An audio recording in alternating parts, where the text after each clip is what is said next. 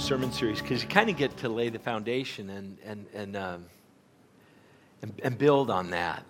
And um, I, I like that idea of just do it. I, I, think that makes a lot of sense. We live in a, in a, in a place and a time that pragmatism and just getting after and doing the things of life are, are significant. People don't test our uh, faith system on uh, necessarily what we say or the great willowy pieces of theological prose but on whether or not it works.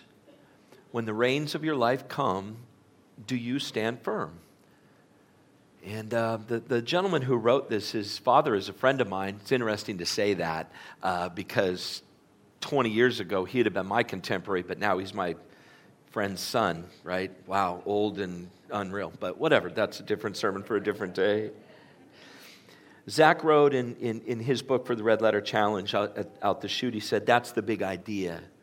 Taking Jesus' words, the ones that are written in red letters in your Bibles, and putting them into practice, literally. That's the very unoriginal yet revolutionary idea that's going to change not just the followers of Jesus, but the world in which we live. Now, I love that. I, I, love that because people like to put Christianity in its own little box and say, you Christians are in this box and we're going to pack you here. You are a religion. And as a religion, there's certain things that you can do and talk and, and, and behave and, and, and ways that mark you, but don't get out of your box and don't move out of your place.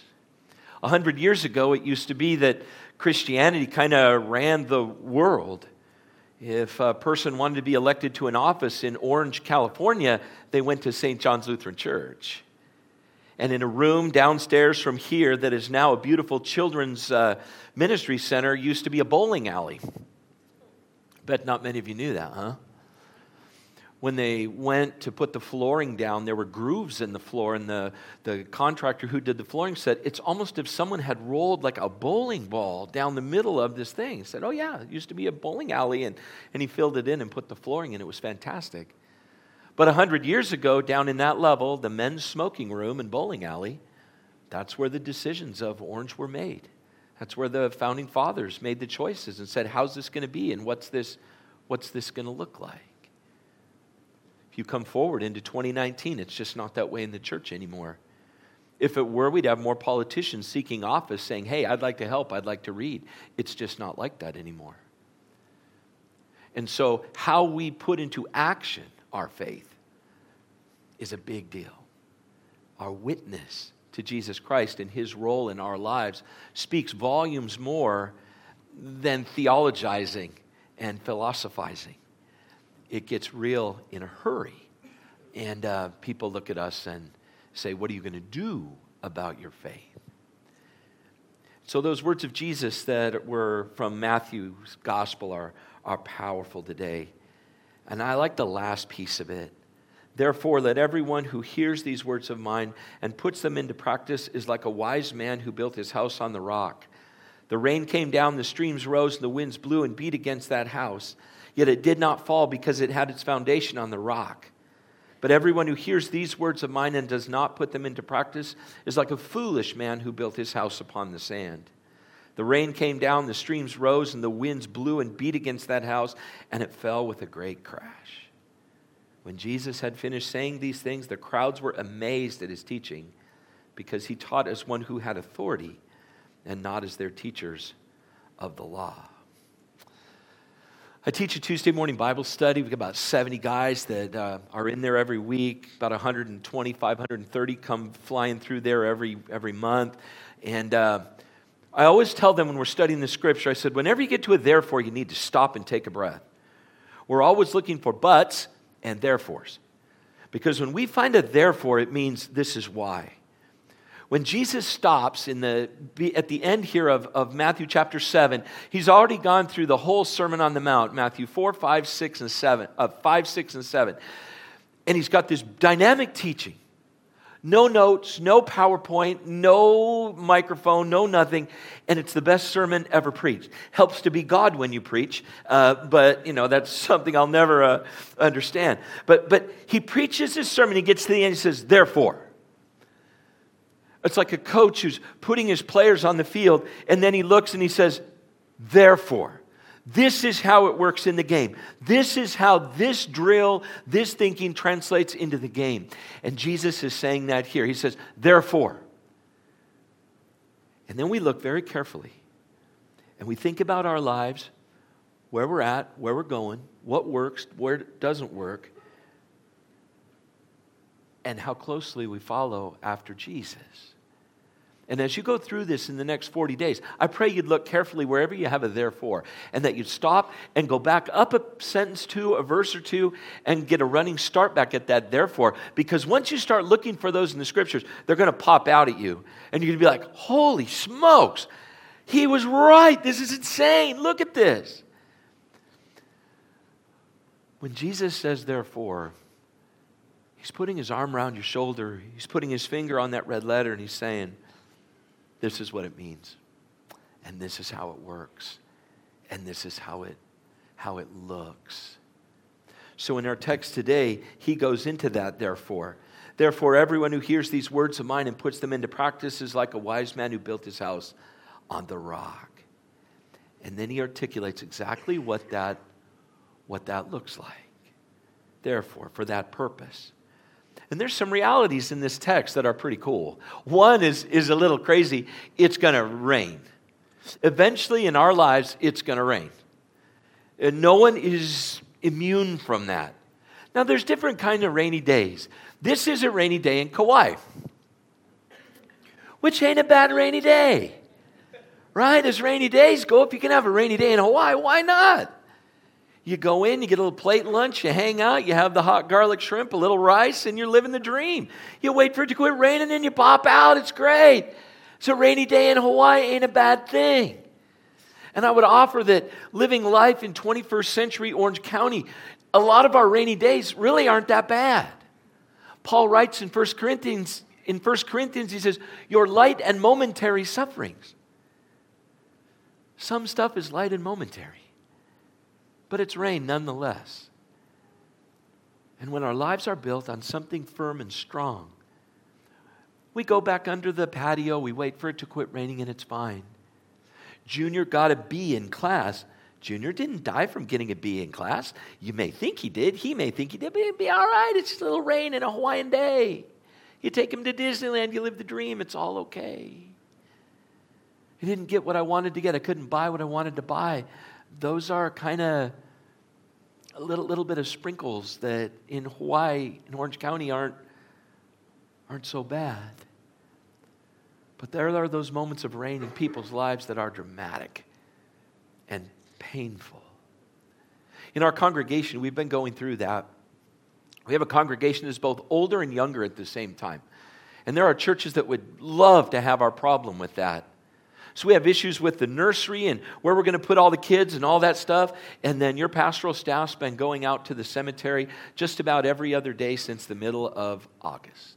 Had a funeral yesterday. Now there's some rain. There's a deluge and a hurricane. When someone is critically ill or critically sick, or your father or grandfather dies, and you've got to figure out where your life is built and what it looks like because sometimes that uh, leads to existential anxiety. Who am I and what it's all about? What is my life all about? When someone loses a job in their mid 40s, it's not just a little downpour, it's a big deal. When a family is split up through divorce, it's a big deal. When someone is going through a time of mental illness in a family system or a friendship system, it's a big deal. And it's then that you look and, and, and all the kind of stuff of life that accumulates around the foundation of your life, you're like, don't need that, don't need that, that's not essential, that's not essential. What is the most important thing in my life? Because right now it's all I have. The things that have given me security and hope and joy are gone. What's, what's left? And in those times when it rains, and if it's not raining in your life, it will, or it will again. Then you have that opportunity to say, Upon what is my life built? on the rock or the sand. I love that. Where are you building your life and what does it look like? What difference does that make when life's hard and not easy? That you have to answer in your own soul. Our hope is as a congregation that we'll come alongside of you in these next 40 days. And if you've got kind of a sandy foundation, you'll be able to dig a deep piling and lay a big rocky foundation upon which to build the next season of your life. Rock or sand? What are you building on, and what's your foundation? At the end of that text, that it, it, it, says these words When Jesus had finished saying these things, the crowds were amazed at his teaching because he taught as one who had authority and not as their teachers of the law. How many of you ever remember writing a, a, a big paper, like a, say, a 15 to 20 page paper? Remember, like a research paper? That's all? Okay, all the literate people come forward after church. Come on, how many people had to write a paper? And what's the hardest, there you go. What's the hardest part about writing that paper is not writing it, it's all the documentation, right? And notes and footnotes. Okay, now we're going to go a little deeper. How many people went to college without a computer? Yeah. you remember backing up the onion skin paper and marking it and then having to put up and then you'd run out and you'd go through with the eraser on your thing and ah, the hardest part was the documentation. I remember one of our professors at Concordia going through the library, went to him and said, What are you doing? And he said, Well, I've got this paper and I don't think the footnotes are right. It's nine o'clock, he's checking footnotes. How many, pers- how many people ever fudged a footnote? Right? Jesus taught with no footnotes. Jesus did not to be, need to be authenticated by anybody.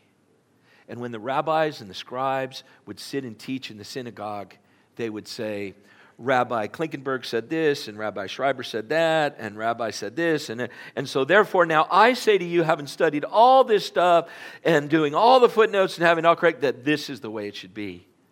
Jesus just gets done preaching three chapters of Scripture saying things like, Blessed are the poor in spirit, blessed are the meek, laying out the Lord's Prayer, how to pray, how to give, how to, how to love your enemy.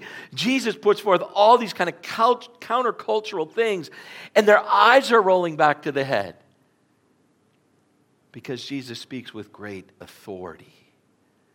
And I love the word there, it's exousia. You say that with me? Exousia. Exousia when your child is having a problem and says, Why should I do what you tell me to do, mom?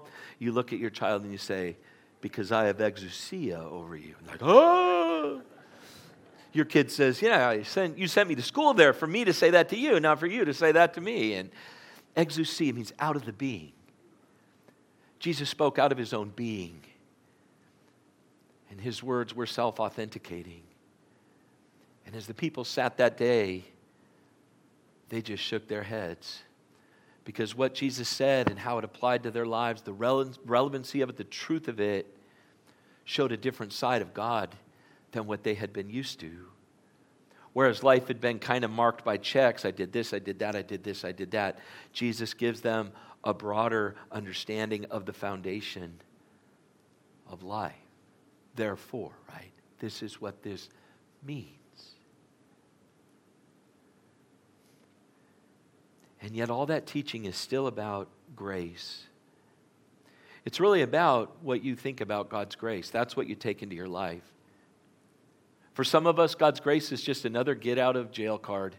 Just uh, you, you do it, you get in trouble, you get busted.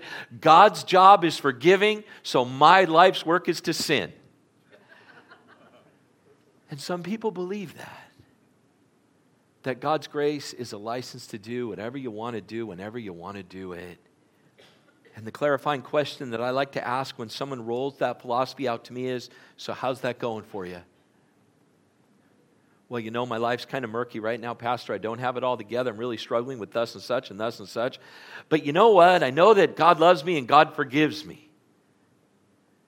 And for me, that's like hanging Jesus on a cross. And as you walk by under that cross, kind of going, Hey, how's it going today, Lord? It's that cheap, cheap grace God's job is to forgive, so it's my job to kind of give God what He wants. I'll give Him all sorts of sins to cover over. But there's a brokenness that goes with this sinful way of life. There's a negativity of a guilt and a shame that are carried in a person's soul as they move away from what God has called them to do and live more for themselves. At the end of the day, we don't go up to God and say, Here it is, you, uh, you gave me this 100 years ago, and here's my get out of jail free card. Cool. And a life's been filled with all sorts of broken moments and painful pieces that could have been avoided simply by following the therefore and building life on a rock rather on sand.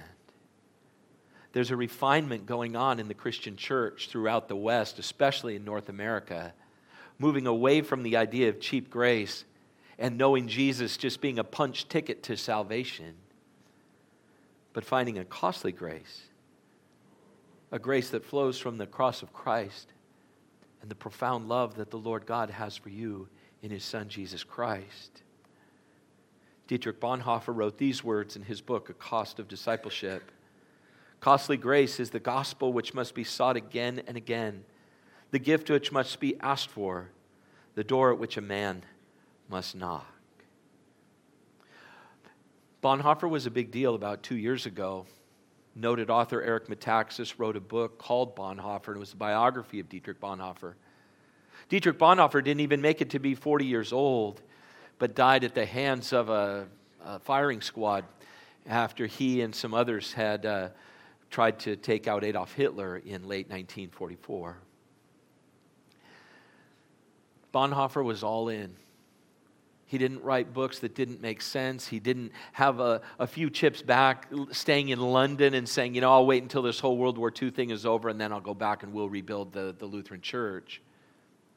Rather, Bonhoeffer was in London when he got word of, of, of, the German tanks going into Poland. And he said, Unless I go back to my country and I'm a part of the pain, I can't be a part of the restoration. His actions spoke louder than his words.